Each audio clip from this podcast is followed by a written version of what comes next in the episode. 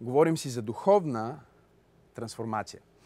И духовната трансформация има няколко стъпки, има няколко етапа, през които преминава.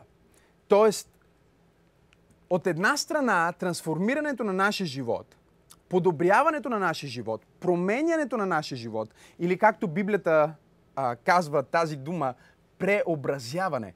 Преобразяването на нашия живот не е нещо, което се случва и приключва. Но през цялото време ние сме в някакъв етап на трансформация. Това е много силно. Ако си водиш записки, запиши си го и позволи на това откровение да влезне дълбоко в твоето съзнание. През целия си живот аз съм в един от етапите на трансформация. Аз се трансформирам през цялото време. Защо? Защото Божието Слово ни казва, че ние се движим от слава в слава и от сила в сила. С други думи, живота, за който Бог ни извиква, не е живот, в който ние просто си живеем в доброто старо време. Живота, в който Бог ни извиква, вярва в доброто ново време. В доброто настоящо време. Толкова много хора казват, о, колко беше хубаво преди, или доброто старо време, преди ковида. Нали? И доброто старо време, преди жена ми да ме напусне. Доброто старо време, преди децата ми да пораснат. Доброто старо време, докато бяха бебенца. Доброто старо време, когато имах тая работа. Доброто старо време, когато имах този приятел. Но Бог ме е изпратил да проповядвам на някой в църква пробуждане днес и да ти кажа, че има доброто ново време. Че времето, което Бог има за теб сега, е по-добро от времето, което си имал. Аз искам да пророкувам на някой, че втората част от живота ти ще бъде по-добра от първата част в живота ти. Искам да вдъхновя някой и да ти кажа, че Бог е на път да трансформира живота ти. Но във всяка трансформация, запиши си това, във всяка трансформация винаги, аз съм го наблюдавал повече от 10 години сега. Вчера седях с няколко човека в дома ми и те ме питаха кога съм започнал да проповядвам. И аз им разказвах, че започнах на 15 години, те не можеха да повярват и затова влезнах в В-бокс. Имаше и такава платформа, ако си спомняте, все още я има, но преди години беше толкова модерна в България. Влезнах в В-бокс и изнамерих една от първите проповеди на Максим Асенов. И Господи Боже мой, искам да ви кажа, наистина проповядвах. Гледах това клипче, пуснах им го и те казват, вау, пасторе, ме че ти говориш същите неща. Сега, не знам дали да приема това като комплимент, нали? Но това, което те искаха да кажат, определено беше комплимент, че откровението е същото, просто нивото на комуникация и начина по който се дава е различен. Но за повече от 10 години проповядване над 30 държави по лицето на земята, срещи с знаменитости, срещи с президенти, срещи с милионери, лайф коуч съм, ментор съм на хора, които управляват огромни активи, имена, които ако започна да казвам в лайфа, ще бъде скандално, защото са познати личности в света. И нещо, което аз открих е, че трансформацията почти винаги има 3 страни. Запиши се го. 3 страни. Говорим за духовната трансформация. Номер 1 е Божията страна. Нека изясним. Бог иска да трансформира живота ти за добро. Той те приема точно какъвто си, но те обича твърде много, за да те остави същия. Той те приема с всичките ти недостатъци, но вярва в твоя потенциал толкова много, че всеки ден те предизвиква да отидеш на следващото ниво. Трансформацията е нещо божествено. Също така обаче, чуйте, имаме Бог, който иска да трансформира, имаме човека, който трябва да бъде трансформиран или обекта на трансформация. И от друга страна, чуйте, това е много, много, много силно. От друга страна имаме метода на трансформиране или инструмента за трансформация. Така че имаме Бог, който иска, имаме човека, който трябва и имаме метода, който Бог ще използва, за да трансформира дадения човек. Интересното с метода, нещо, което просто няма как да не го научи след 15 години работа с хора, е, че 90% от времето, когато Бог иска да трансформира живота ти, методът, който Той използва, е един човек. Ох, не знам на кой проповядвам днес, но Бог ме е изпратил да ти кажа, че нямаш нужда от много, имаш нужда само от един човек. Не са нужни 100, не са нужни 200, не са нужни 20 хиляди, не са нужни 200 хиляди. Може би имаш нужда само от един проповедник, само от една жена, която да срещнеш, слава на Бога. Може би само едно дете, може би само един приятел, може би само една среща. Нека пророкувам на някой, понеже днес съм в настроение. Ти си на едно ръкостискане разстояние от най-великата трансформация в твоя живот. Така че имаме Бог, който иска да трансформира, имаме обекта на трансформация, човека, който трябва да бъде трансформиран, и имаме инструмента, който 90% от времето. Аз научих за 15 години опит, че 90% от времето, когато Бог иска да промени живота ти, Той променя някой в живота ти. Той ти променя средата, Той ти праща един човек. Разбирате ли?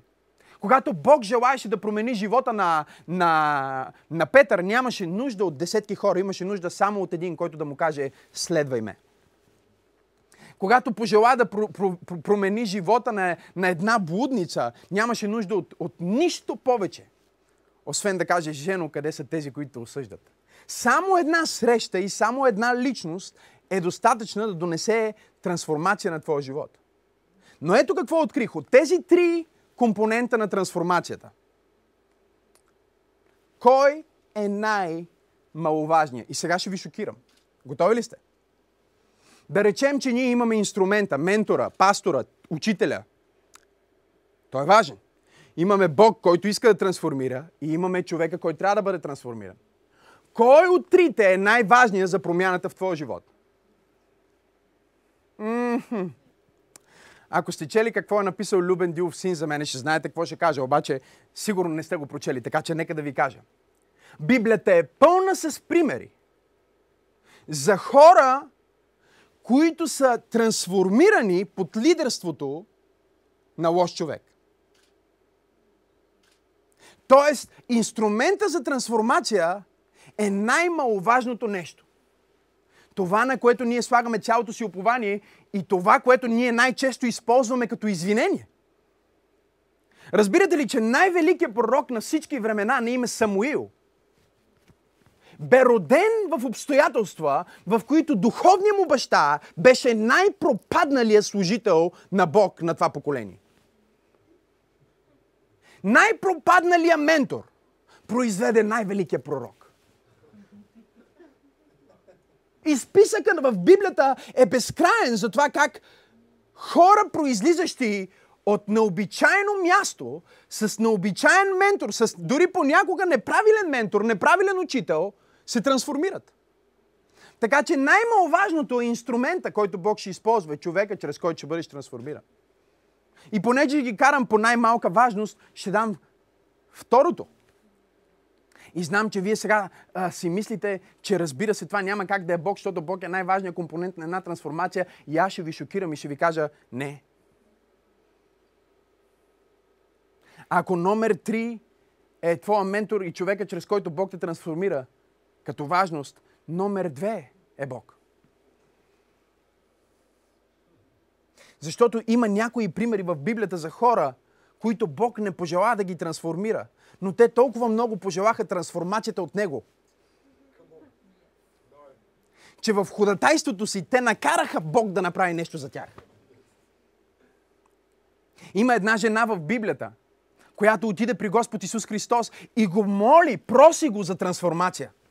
Тя проси от Него: промени живота ми, помогни ми. И Исус я погледна и каза: не мога да ти помогна, защото не е правилно да даваме храната на децата, на кучетата. Ти не си от моя екип, ти не си от моето служение, не си от моята църква, и аз няма да ти дам време и няма да отделя помазание и сила, която имам, за да разреша твоя проблем. Това е, което Исус и каза.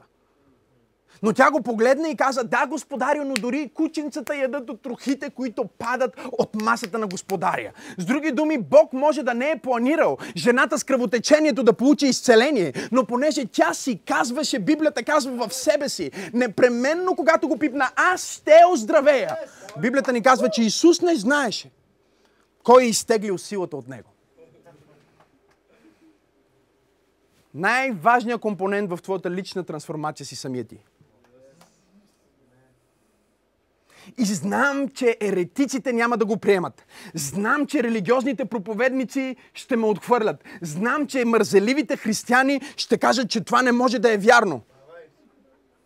И ще ти кажа защо. Защото двете неща, с които хората се извиняват, е Бог не ме обича, или Бог ме наказа, или ако Бог беше с мен, защо Той допусна така да ми се случи. И второто нещо, с което се извиняват, е майка ми ме изостави, или баща ми ме изнасили, или някакво ужасно нещо, което се е случило в живота ми. И те вземат тези две причини в трансформацията като извинение, за да не преживеят своята трансформация, но Бог ме е изпратил да проповядвам на някой в църква пробуждане.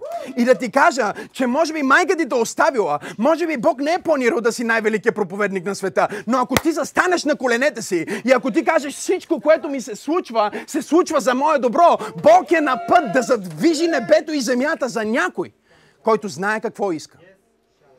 Трансформацията ти започва с теб. Не започва с Бог. Не започва с майка ти. Не започва с пастора ти. Започва с твоето приемане, че Бог иска да ме трансформира. Аз можех да се извина и да кажа какъв е тоя Бог, който допуска жената забременее на 14 години, да роди дете на 15 и баща му да го изостави, да живее без ток и вода. Да събира кашони на женския пазар. Да бъде маргинализиран в училище. Списъка ми с извинения е по-голям от списъка ми с причини да бъда Максим Асенов. Но въпросът не е кой списък е по-дълъг. Въпросът е кой списък избираш да вярваш. Аз можех да се извиня и да кажа какъв е то Бог, който допуска това да ми се случи. Майка ми да живее с някой, който я малтретира. Какъв е тоя Бог, който обучава християни и проповедници да знаят, че някой пребива майка ми и да не си мръднат пръста, за да го спрат? Можех да разкъсам дрехите си и да стана зъл. Можех да се превърна в престъпник, наркоман, психопат, убиец или всичко, което хората, които имат моята история, се превръщат. Но нещо кликна вътре в мен, което каза: всички тия гадости, дет ми се случиха, представяш ли си колко мъдрост и знания мога да имам от вас? Представяш ли си на колко хора мога да бъда полезен? Ако аз съм бил в най-ниското ниво на съществуване и съм стигнал до най-високото ниво на опериране, това означава, че целият спектрум от хора могат да бъдат прегърнати от моето служение. Поради тази елементарна причина аз мога да служа на самотната майка, която свързва едва двата края, и да я подкрепям всеки месец. И да бъда коуч на милионера, който си плаща десетки хиляди, за да го съветвам какво да направи с бизнеса си. Причината е елементарна, че аз съм решил, че болката ми ще се превърне в служение. Изпитанието ми ще се превърне в помазание. Историята ми ще се превърне в свидетелство. И страданието ми ще се превърне във възкресение. Както казвам всеки ден, болката е мой другар. Аз не бягам от страданието, защото Христос пострада за мен. За мен е привилегия да страдам, защото страданието произвежда сила. И когато си говорих с един от служителите в църквата ни, той е мъдър мъж, и си говорихме за тия неща, и той ми каза: пасторе, искам те прекъсна, знаеш ли защо? Ти си различен. Аз казвам: не, кажи ми. Той ми каза: защото дори на 13 ти си бил мислещ.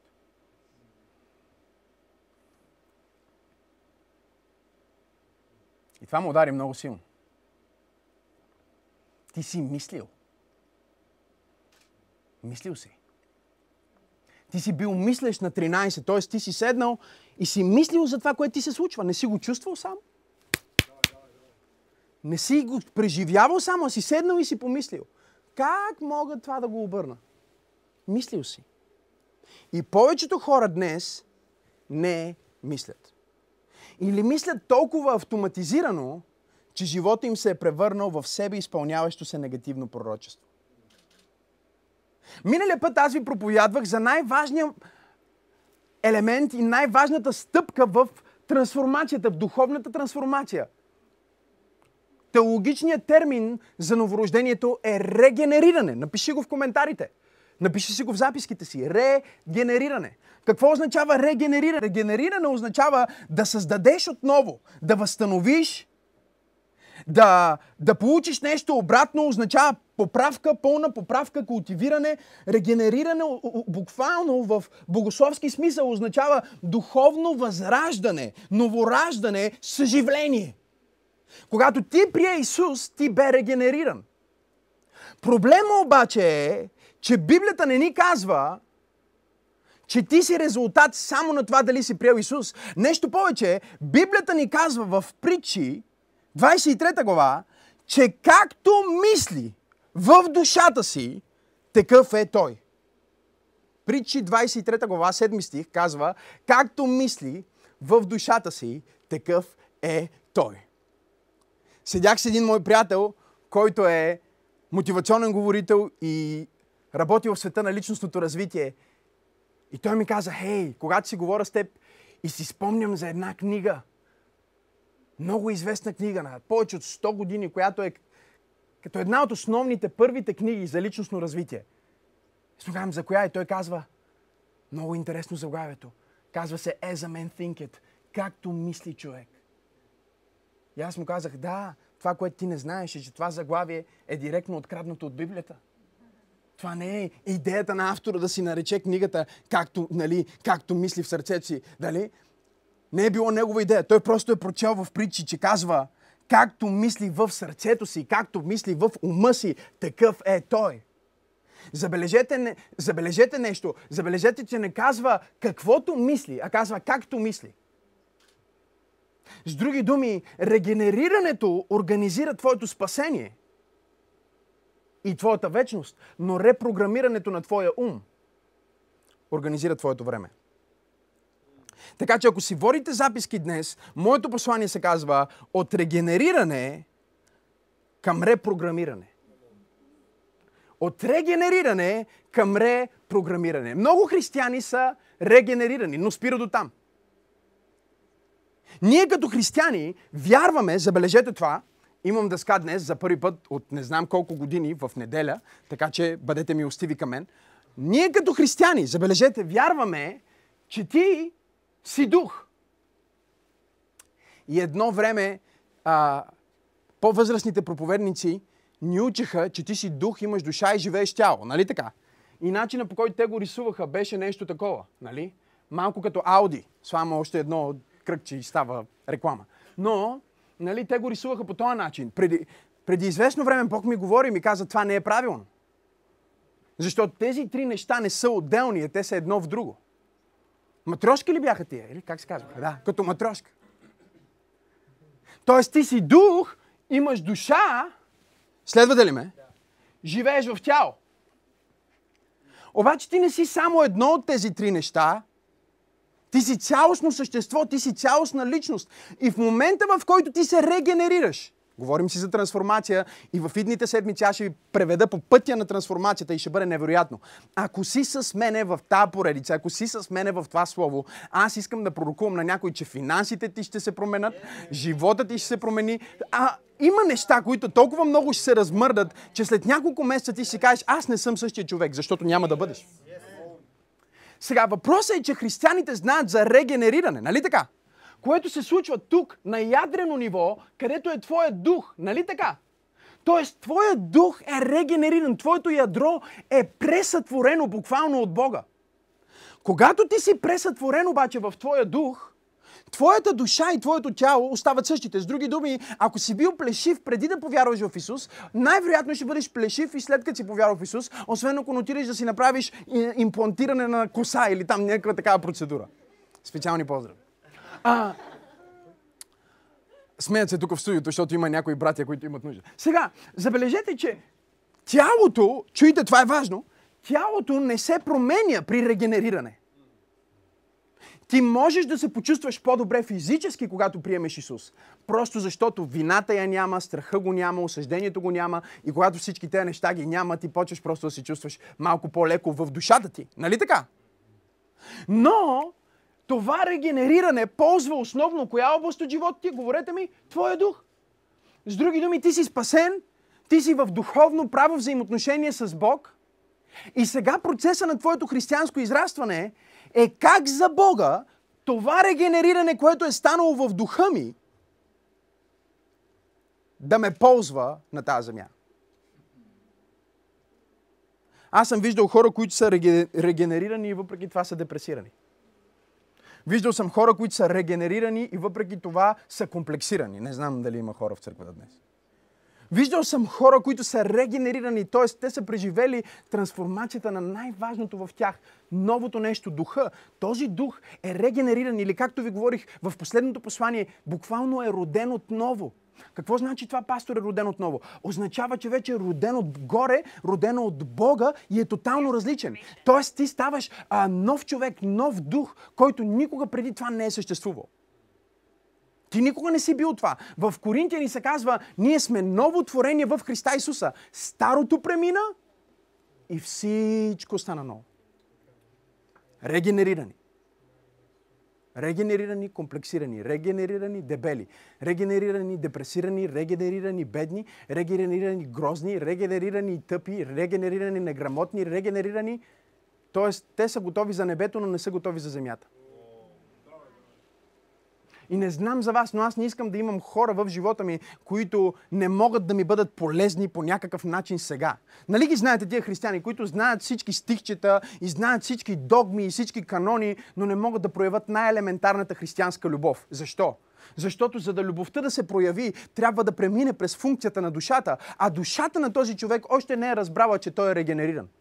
Така че ти си регенериран, но караш на старата програма. Ти имаш нов дух, но караш старата програма. Разбирате ли ме, че ако искате да вземете най-мощният двигател на Ламборгини или Бентли, или която и да е марка, коя бе, тия бързите ред ги пускаме сега преди служба? Богати. Богати за богати, това е интересно. Или богати. Взимаме двигателя на богати брати и сестри и го слагаме в търбанче. Какво ще се случи? Мощността на ядрото ще разруши всичко останало. Защо? Защото ние сме променили ядрото, но още не сме трансформирали външния пласт. Така че след регенериране, втората стъпка е към твоята душа. Тука ли сте? Твоята душа трябва да бъде какво? Репрограмирана. Така че днес говорим от регенериране към репрограмиране и по-точно как да програмирам ума си. Забележете, че думата трансформация означава видима промяна във формата, естеството, външния вид. Означава внезапна драматична промяна на състоянието. Това е силно.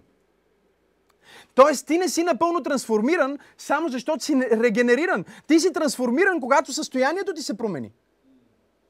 Няма как ти да ми кажеш, аз съм напълно, да речем, влезнал си в депресия, спасил си се, нали, повярвал си в Исус Христос сега и си говорим и ти казваш, аз съм напълно трансформиран.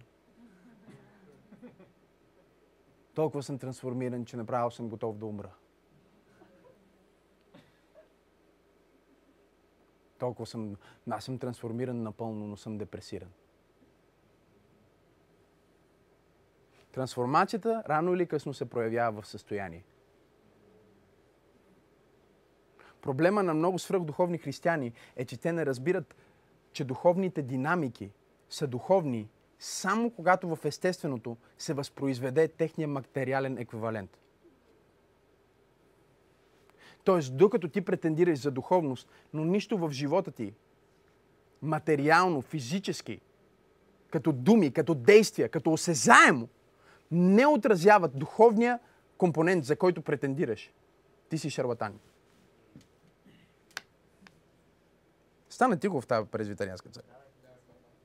Библейската дума за трансформация, забележете, е преобразяване. В Новия Завет тази дума се използва, например, в 2 Коринтияни 3 глава 18 стих, един от любимите ми стихове. Там се казва: а ние всички, които с непокрити лица отразяваме Господната слава като в огледало, какво правим? Се преобразяваме в Неговия образ от слава в слава, както Духът Господен.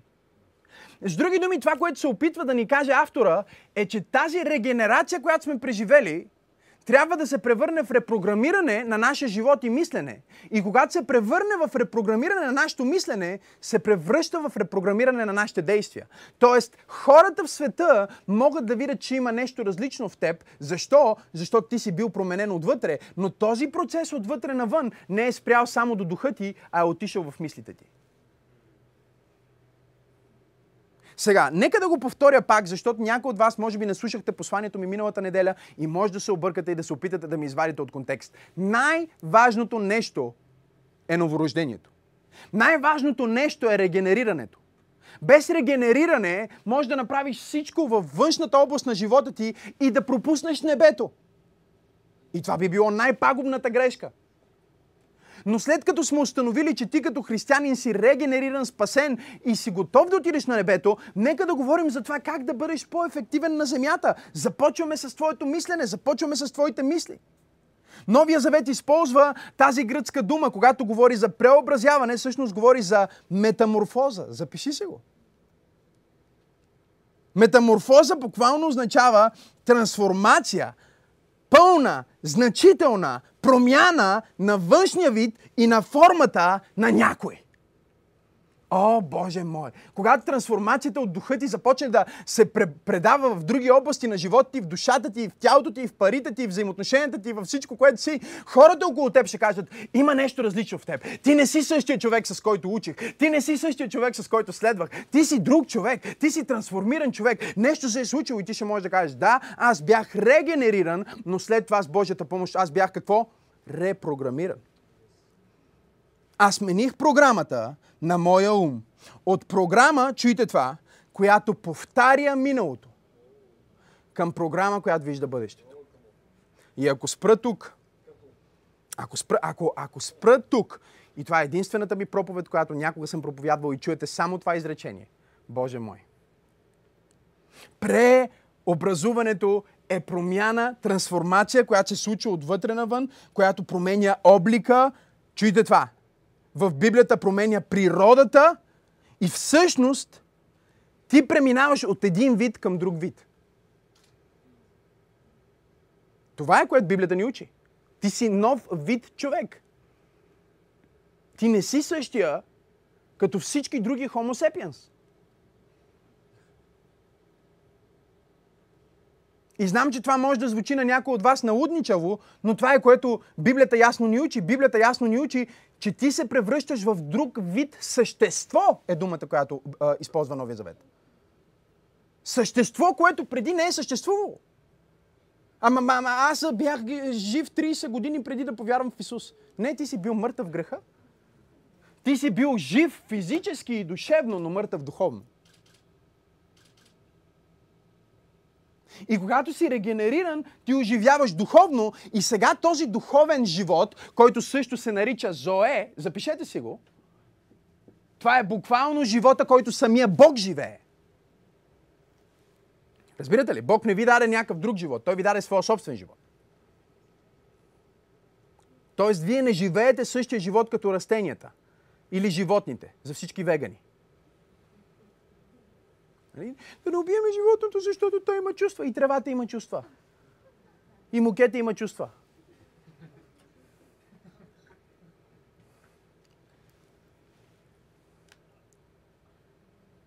Ти си различен, номер едно, защото си бил създаден по образа. Чуйте ме много добре. Битие ни казва, че си създаден по образа. Кое е образа? Външния пласт. Подобието. Вътрешния пласт. Вътрешния пласт ти помага да функционираш като, а външния пласт те прави само да приличаш визуално на. В момента, в който човека яда от дървото за познание на доброто и злото, Библията казва, непременно ще умреш. И въпреки това Авраам живя над 900 години. Бог лъжец ли е? Не. В същия ден, в който Адам яде от дървото, той умря духовно. Какво означава? Връзката с Бог бе нарушена. Връзката с духа бе нарушена. При новорождението Бог не създава нова връзка, а създава ново ти. Бог не ти прави нов, Бог не ти създава нова връзка отново да отвори пътя към себе си. Той го направи на кръста, отвори пътя за всички. Но в новорождението не просто пътя е отворен, а ти си трансформиран, за да ходиш по пътя. Така че ние преминаваме от регенериране към репрограмиране, осъзнавайки това, което Римляни 12 глава 2 стих ни казва, забележете, и не се съобразявайте с този век, но се преобразявайте. Отново, трансформация, трансформирайте, метаморфоза. Чрез обновяването на ума си, за да познаете как, о, Боже мой, от опит, каква е Божията воля. Това, което е добро, благоугодно на Него и съвършено. Толкова ми харесва, защото забележете, духовното преминава през душевното, за да докосне материалното и да се превърне в опит. Знам, че когато приех Исус, Той махна тъгата и ми даде радост. Но вече не го знам само в сърцето на сърцето си, а тялото ми също усеща тази радост. Тоест, аз съм преминал от знание към преживяване, към мъдрост. Ще го кажа пак. Аз съм преминал от знание към преживяване, към мъдрост. Аз вече не просто знам, че Бог му обича. Аз преживявам Неговата любов и чуй, какво е мъдрост? Мъдрост е знание, което може да бъде имплементирано в тук и сега. Тоест, Неговата любов за мен вече се е превърнала в нещо практично, което аз правя. Обичам ближния си както себе си. Ти не можеш да го направиш, ако не си регенериран, но аз познавам много хора, които са регенерирани и не обичат ближния си. Голяма част от тях дори са служители, пастори. Те са регенерирани, но те още умовете им карат на старата програма. Каква е старата програма? Старата програма е, че ако Максим Асенов е много известен, той взема от моята известност. Това е светската програма. Духовната програма не е такава. Духовната програма казва, ние всички имаме собствения си призив, това, което Бог иска от нас и всеки е най-добрия в това, което той е. Но това е новата програма. И ако ти не си се репрограмирал, ти караш на старата програма, която е съревнование. Старата програма казва, че щом Бог одобрява дъра на Авел, значи не одобрява дъра на Каин. И аз трябва да убия Авел, защото той ми пречи. Старата програма взема, забележете, взема отговорността от мен, от моя живот, от това, което аз правя, това, което аз казвам и това, което аз мисля и го прехвърля на това, което брат ми каза, сестра ми каза, как прави другия пастор, как прави другата църква. Знаете ли какво ми каза Бог, когато започвах Църква Пробуждане? Толкова ясно чух Божия глас. Знам, че за някой от вас това може да звучи много езотерично или откачено, или както и да е, но просто ще ви кажа това, което чух и вие преценете дали аз съм толкова умен да го измисля или наистина явно Бог ми е говорил. Казвам ви, не съм толкова умен. Ето какво ми каза Той. Той ми каза така. Максим, един ден, когато застанеш пред мен, аз няма да те питам за никоя друга църква. Няма да те питам за никой друг проповедник. Няма да те държа отговорен за никой друг баща, никой друг съпруг, никой друг син. Аз ще имам само един въпрос. Какво направи с това, което на теб ти дадох? Не какво е направил някой друг, какво направи ти? Не какво ти направиха хората, какво направи ти? Защото има едно нещо. О, Боже, ще пусна голяма бомба сега. Това е бомба, за която, чуйте, това е бомба, за която хората в света плащат хиляди, за да им бъда коуч. Чуйте го. Има само едно нещо, което можеш да контролираш през цялото време. Ти не можеш да контролираш времето, не можеш да контролираш дали ще вали или не, не можеш да контролираш дали жена ти е в цикъл или не, не можеш да контролираш дали детето ти мисли, че си добър или лош, в каква среда ще попадне. Можеш да се опитваш да контролираш и да се преумориш и да умреш по-млад, защото контрола не е за теб.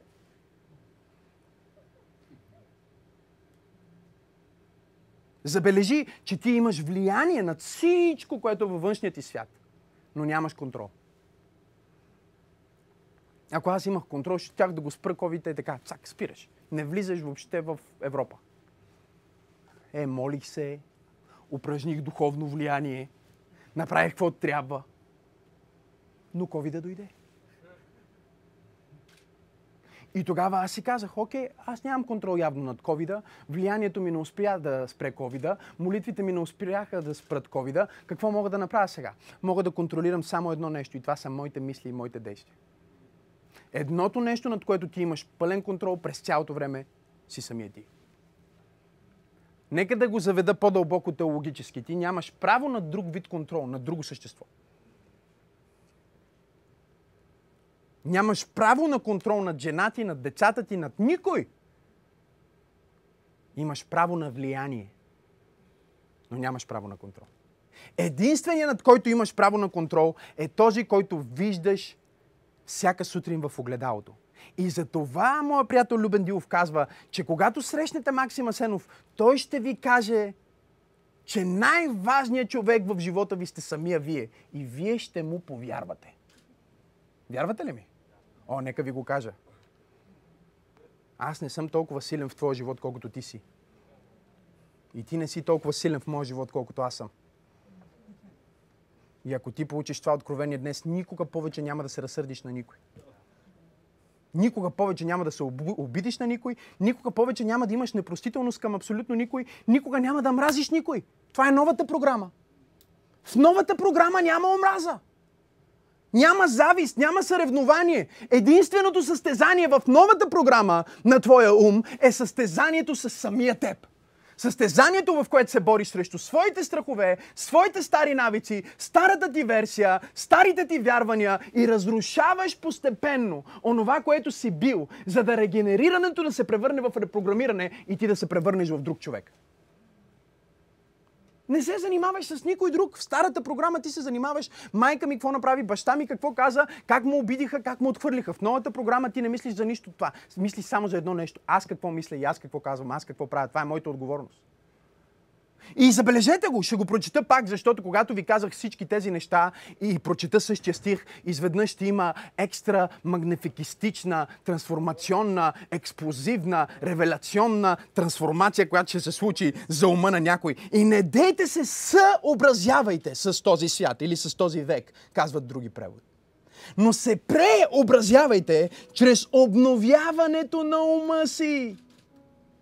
С други думи, това, което ни блокира от духовен капацитет, манифестиран в живота, е ума.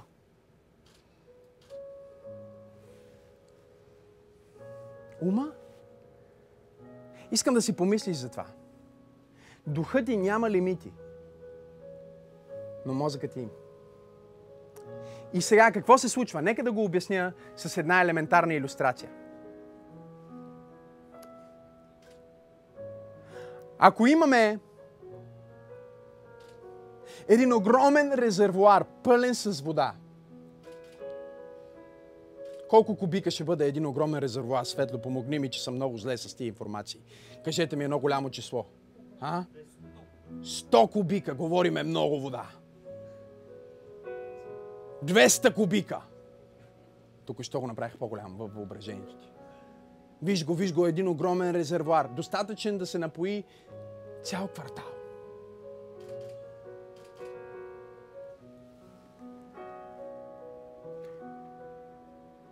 Отиваш при резервоара, има едно е такова мъничко чучурче. Фи 10. Потенциала е в резервоара, но проводника е твърде малък за капацитета. И понеже проводника е твърде малък за капацитета, потенциалът е огромен, обаче усвояването става много бавно. И затова ти знаеш в сърцето си на 15, че Бог те е призовал за велики неща, обаче на 35 все още не ти се случват, защото ти се опитваш да реализираш онова, което Бог е вкарал в твоя дух през малко мислене. И Бог ти казва, проблема не е в резултата, проблема не е в капацитета, проблема не е в спасението ти, проблема не е в хората около теб, проблема, михо, е в теб. Твоята глава с фи 10 размер не позволява на креативността, която аз съм вложил в духа ти, да се реализира.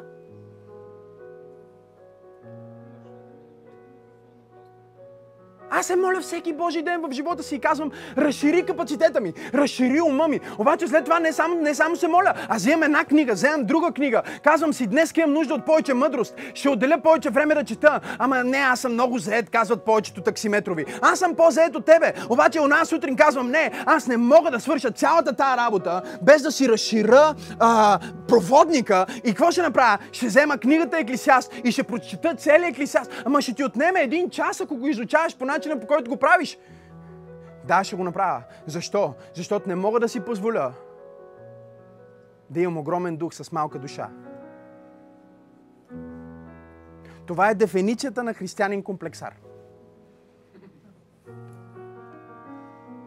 Не, че не е спасен, не, че не е променен, не, че Бог не е в него. Просто Бог в него е огромен капацитет. Но неговата малка душа и необновен ум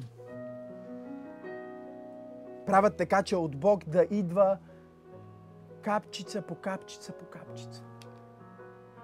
И когато ти трансформираш ума си, забележи, говорим за ума на душата ти.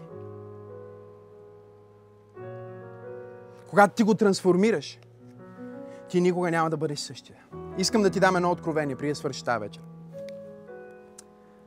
Ти нямаш един. Не са дори 2. Ти имаш 3 ума. Запиши се го. Духът ти има ум. Душата ти има ум. Но чуй това.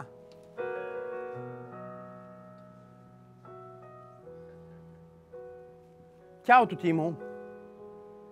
Сега, ние наричаме ума в тялото мозък.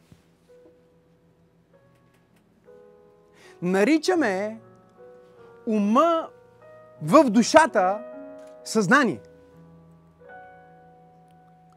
И наричаме ума на духа съвест. Когато ние кажем за някой, той няма съвест, ние буквално казваме, този човек е мъртъв духовно. Така че ти имаш 3 ума, имаш 3 центъра в твоето същество, имаш дух, душа и тяло. Тялото ти има мозък, душата ти има съзнание. И това е реално, това е измерено. 21 грама тежи. Това е съзнание, което напуска човек, когато умре. Да, измерено е.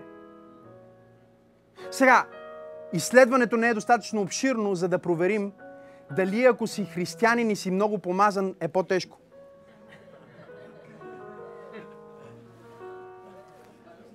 Но няма да теоретизирам, защото ще ви вкарам в размисли, които не искам да влизате.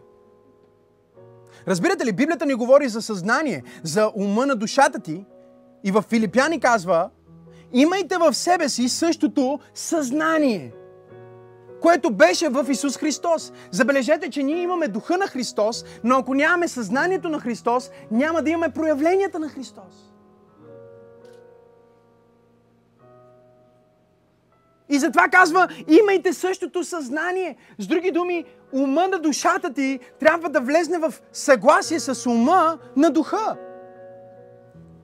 Всеки път, когато ти нарушаваш своята съвест, всеки път, когато ти правиш обратното на това, което знаеш в ядрото, на стомаха, на душата, на сърцето ти, че не е правилно и въпреки това се подчиняваш, въпреки това се прекланяш, въпреки това правиш греха, въпреки това лъжеш, въпреки това го правиш, ти разбиваш собствената си съвест.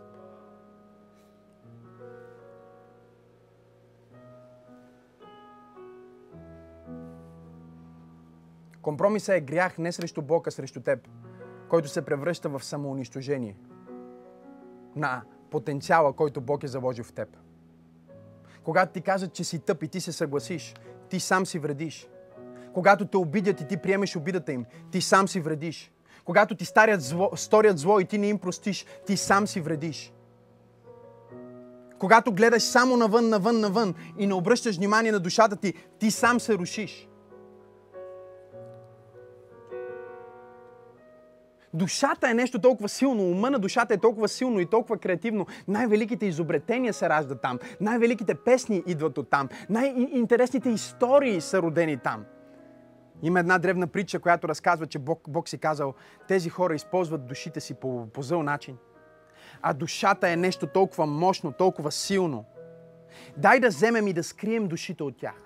Да скрием душата, така че да няма тая сила, да няма тая енергия, да не могат да правят всички тези неща, които биха направили, ако имат душа.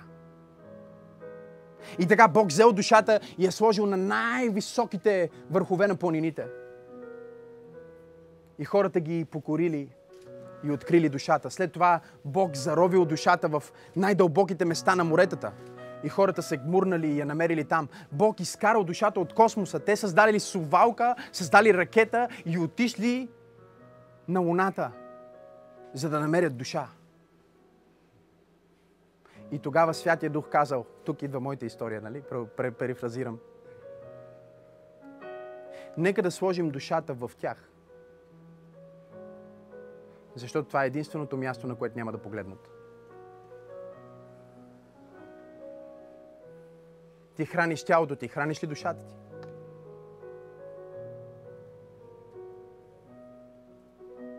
Почиваш физически, почиваш ли духовно? Господи, виж се колко си пораснал. От 3 кг и 500 грама. Си станал 2 метра и 95 сантиметра. Вече не носиш пелени Армани. Не лазиш по пода, а караш Порше. Не говориш на бебешки, а владееш различни езици. И пак не поглеждаш вътре, за да видиш, че най-огромното богатство е вътре в теб. За какво си мислил последните дни? За какво си мислил?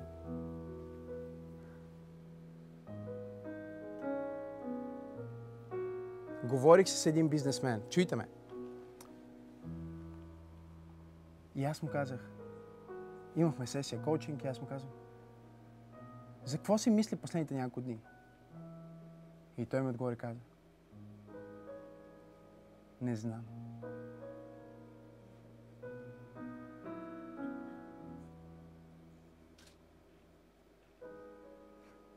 Той знае за какво е мислил, но знае, че не е било нищо съществено. Нали, като тебе. Дали да си сложа розовата тениска или бялата? Тези гащи ми правят малко по-дебела. Трябва да спра да ползвам този дезодорант.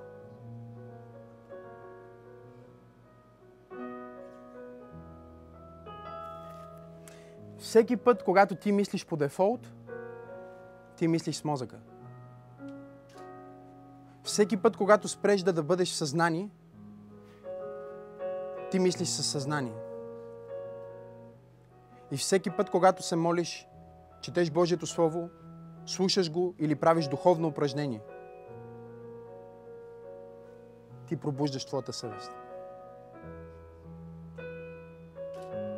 Влез навътре. Влез навътре.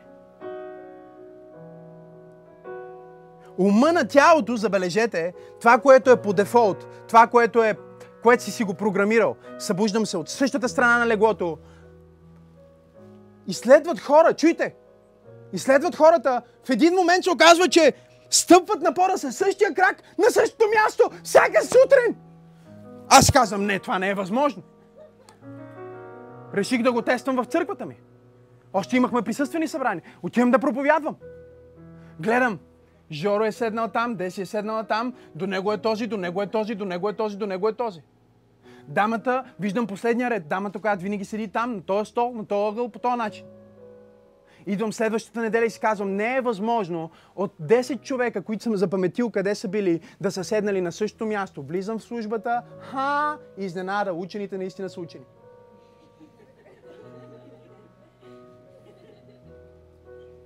Жоро е на същия стол, Деси е на същия стол, всички са в същата последователност и жената, която винаги седи най-отдясно на последния ред, също е там. Си казвам, не, това е съвпадение, ще го пробвам другия път, същото. Защо? Защото мързела в теб е по-силен от желанието ти да бъдеш творец. Но проблема с това да функционираш от ума на тялото, който се нарича мозък, е, че ти се обричаш на един и същи живот. Ти живееш, приятелю, в матрицата. Ти си създаваш собствената си матрица и се поробваш на кой? На старата ти версия. Мислиш същите мисли, които си мислил, срещаш същите хора, които си срещал, ядеш същите бокуци, които си ял, имаш после същите болки в тялото ти и казваш, Боже, моля те, промени живота ми.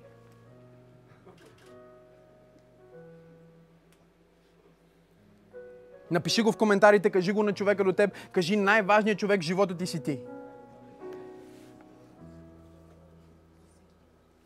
Нека го повторя, когато действаш по дефолт, ти действаш с ума на тялото, мозъка. Когато действаш креативно и погледнеш навътре и си в съзнание, ти действаш от ума на душата, съзнание. И когато ти си в каквото и да е духовно упражнение, ти всъщност пробуждаш твоята интуиция. Сега знам, че някои от вас слушат това поучение и си мислят, пасторе, откъде ги знаеш тия неща? Тези три центъра, за които говорим, всъщност са свързани с три области на твоя мозък.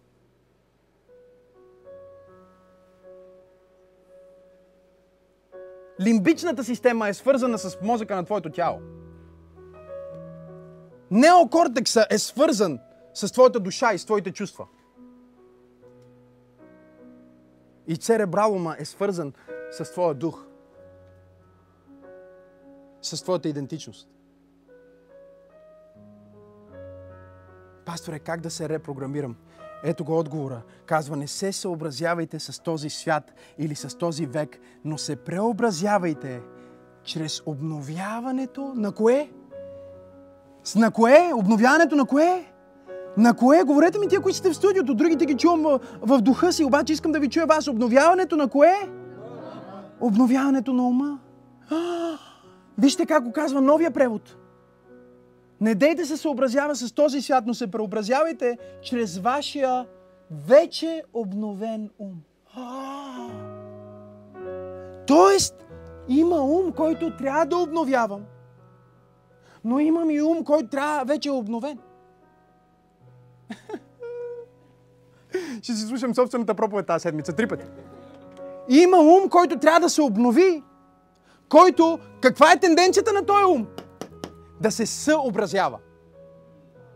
Мама каза така, в нашето семейство сме такива.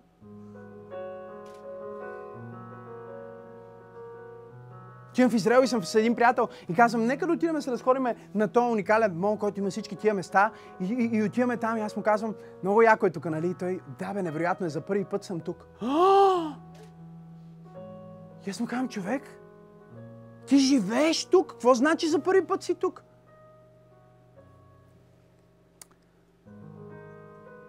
Хора като нас не ходят по такива места.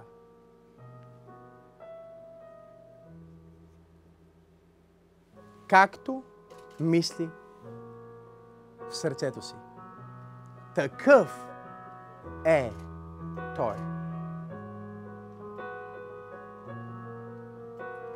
И говоря с този мой приятел. Чуйте, това е невероятна история. Преди няколко години. И докато вървим и си говорим, аз му казвам, хей, твоя тъст е то влиятелен човек и видях, че на едно негово събитие беше поканил еди кой си, с който искам се запозная, който е милиардер. Християнин милиардер, работи с Тръмп. Работеше с Тръмп, докато беше президент. И му казвам, дали твоят тъст би могъл да ми направи връзка с този човек? И той ми казва: о, Максим, ти си видял, че той отишъл на събитието, мама, той отишъл на събитието, кацнал е с частния си самолет, говорил е и си е тръгнал, дори, вика, стиснал му ръката там, превели са му чека, той дори не го познава. Той е много заед човек, няма как да го срещнем. И сме в същия мол, в който хора като него не ходят, но хора като мен ходят. И е петък след обед. Всичко ще затвори. Той казва: да, си тръгваме, и шабат е. Аз му казвам: не, има един магазин, в който видях нещо. Той казва: няма да мога да го купиш, няма да ти дадат, защото е шабат вече. Аз му казвам: не, не, чуй сега. Аз ще влезна само да видя, да го избера, и когато свърши шабат, ще отида, за да си купа това, което искам.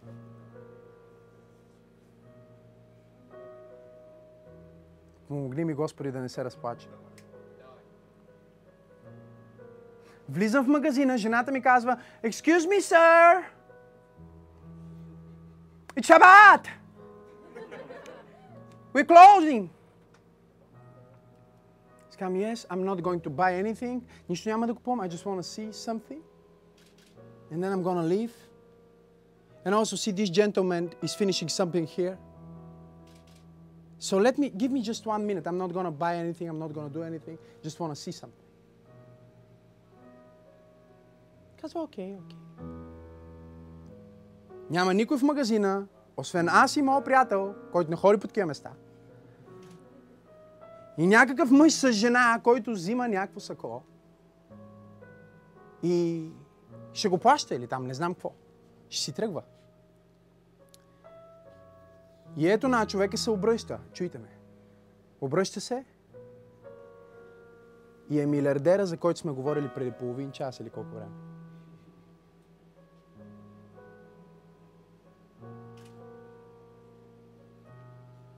Моя приятел побеля като призрак, беше в шок. Той вика: това е невъзможно. Казвам: в твоя свят. Отивам при човека, му казвам: здравейте, господине, знам, че мога ви прозвучи много странно, но с моят приятел, той е зет на този човек, за който вие сте говорили при колко време. И аз точно му казвах колко искам да се запозная с вас и колко искам да се свържа с вас. И той казва: значи е било Божия план. Приятно ми да се запознаем. И стоим и си говорим там.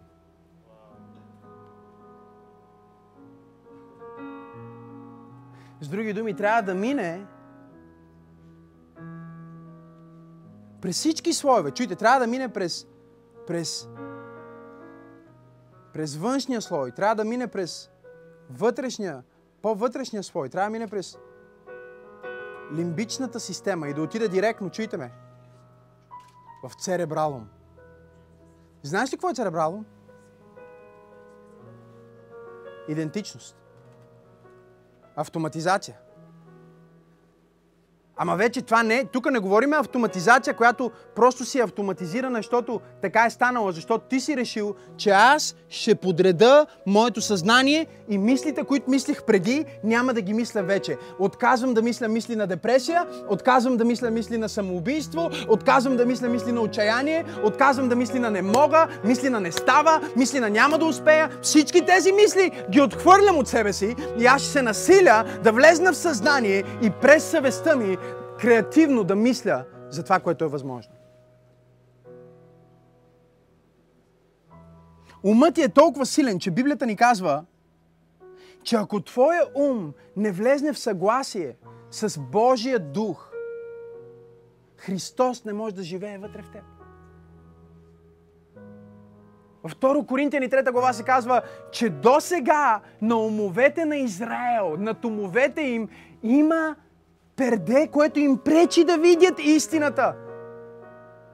И това перде се снема само в Христос. И когато това перде е снето, славата се разкрива. Какво е ограничението, в което ти сам си се убедил? Каква е лъжата, в която си повярвал, която е станала автоматизирана и ти си спрял да ходиш на определени места, защото нямаш право, не можеш да хора като теб не ходят по тия места? Или си спрял да мечтаеш определени мечти, защото някой ти е казал, че са невъзможни, са глупави, няма как да станат? Какви са тези мисли, които си приел за идентичност и са се превърнали в себе изпълняващо се пророчество. Точно сега, чрез силата на Духа и чрез силата на Словото, искам да кажеш: Господи, ела и докосни ума на тялото ми, ума на душата ми, ума на духа ми.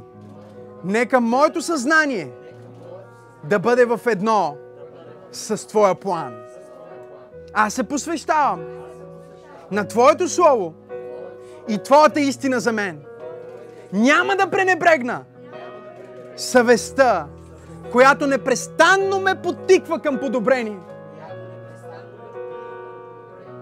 Аз ще чуя гласа на собствената си душа. Ще обърна внимание.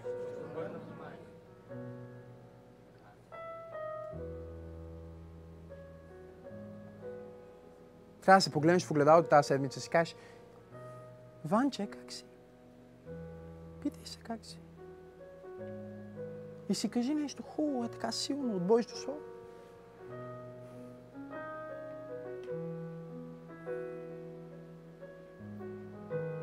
Четях това изследване, Венци, и наистина свършвам. За хора, които имат по няколко персоналности, тип шизофреници. Аз чета такива неща. И най-откаченото нещо, събират група от шизофреници. Примерно има един, който, когато е в персоналността на Тони, примерно той има 10 персоналности. Когато е в персоналността на Тони, мисли като Тони, пие протокалов сок и е супер, обича протокалов сок. Всички други 9 негови персоналности, когато пие протокалов сок, предизвиква алергична реакция в тялото му. И сега тук става много интересно. Ако в момента е Тони, чуйте, мисли като Тони. Ле-ле-ле-ле-ле-ле. Не знам какво се случва днес, някой ще бъде трансформиран днес. Мисли като Тони и пие сока и казва: о, сока е супер за мен, обичам протокалов сок. Обаче, ако докато го пие сока, чуйте ме, персоналността се смени и се включи Джорджи, който смята, че е алергичен и има страх от това нещо, в момента ще се обрине и ще има алергична реакция. Ако по време на алергичната реакция се върне Тони, симптомите на алергията моментално започват да изчезват.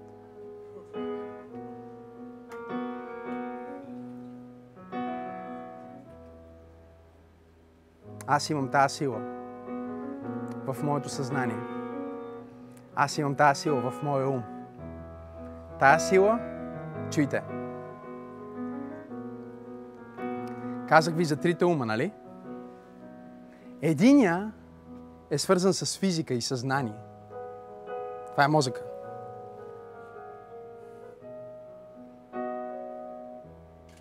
Това е лимбичната система.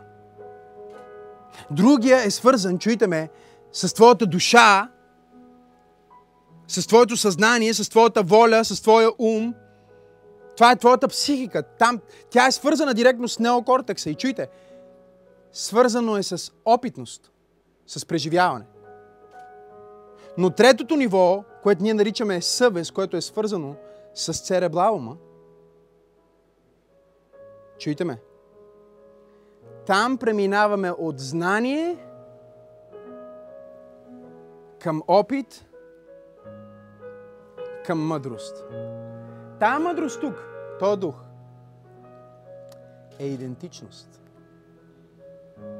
И тая идентичност, брати и сестри, контролира нещата, които се случват в тялото.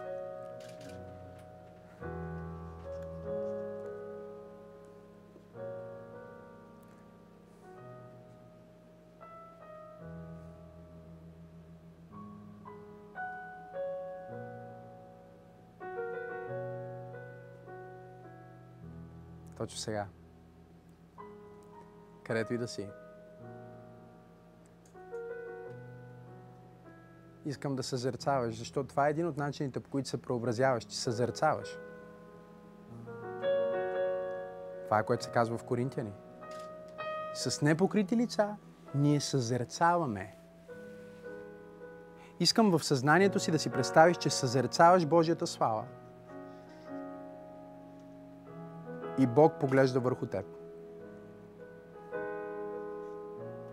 И сега Бог, чрез това послание и чрез гласа на твоята съвест, която е жива, защото си регенериран, не отваря очите си, не губи момента, остани с мен, затвори очите си. И виж как Бог, чрез това послание и чрез съвестта ти, която е жива, защото си регенериран, ти показва лъжите, в които си повярвал и си възприял в твоята идентичност. Библията ни казва, че има грехове и лъжи, които оскверняват духът, съвестта.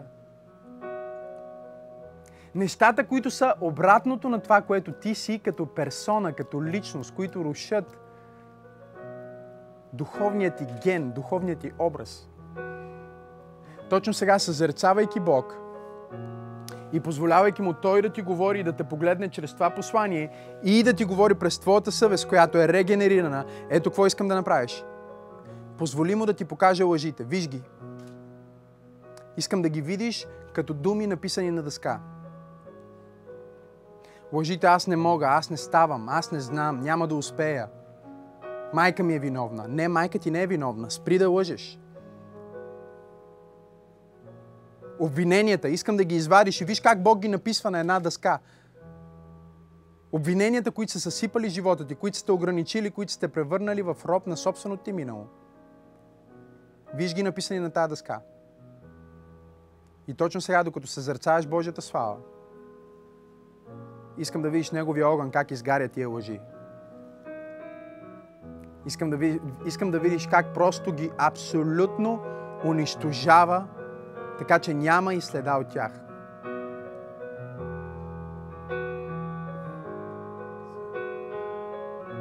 Сега протегни ръцете си към небето.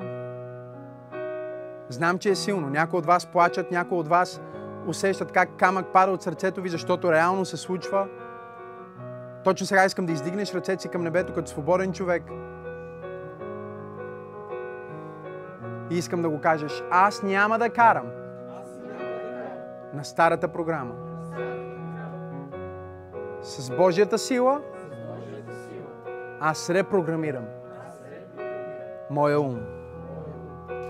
Аз се преобразявам чрез Божието Слово, чрез Божието присъствие. От едно ниво на, и кажи името си. Кажи: от едно ниво на, и служи името си накрая. От едно ниво на Максим. Кажи: към следващото ниво на, и кажи името си. И сега искам да сложиш какъв е лимитът ти. Чуй, защото всеки има лимит и трябва да имаш лимит.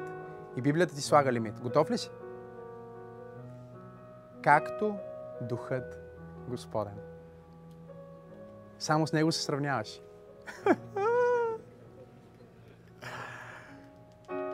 Кажи го сега: аз се преобразявам от едно ниво на слава. Кажи го силно. Към следващото ниво на слава. Както Духът Господен. Небесни Татко, благодаря Ти точно сега за всеки мъж, за всяка жена. Благодаря Ти за всеки човек, който гледа това. Нека Твоята сила и присъствие да развърже веригите от умове, от съзнания. Ума на тялото Ти е изцелен. Ума на душата Ти е изцелен. Ума на духа Ти е изцелен. Нека съвестта Ти да живне точно сега. Нека съвестта ти да се съживи точно сега. В името на Исус. Кажи да, кажи амин там, където си, и го приеми. Здравей, аз съм пастор Максим и съм толкова благодарен на Бог, че ти се наслаждаваш на съдържанието, което качваме в YouTube и социалните мрежи. Би било невероятно, ако се сабскрайбнеш към канала ни, ако се абонираш към нашия нюзлетър, ако се абонираш и ни следваш в Instagram и Facebook. Ще се радваме да имаме връзка с теб и да продължим да даваме слово, поклонение, музика и неща, които наистина да ти служат в живота ти. Ако си благословен от съдържанието, което споделяме, можеш също така да ни подкрепиш с твоето дарение, като отидеш на awakening.bg/give. Може да последваш линка в описанието и по този начин заедно ние ще направим разлика в живота на хора, точно като теб. Бъди благословен и ще се видим в следващото послание.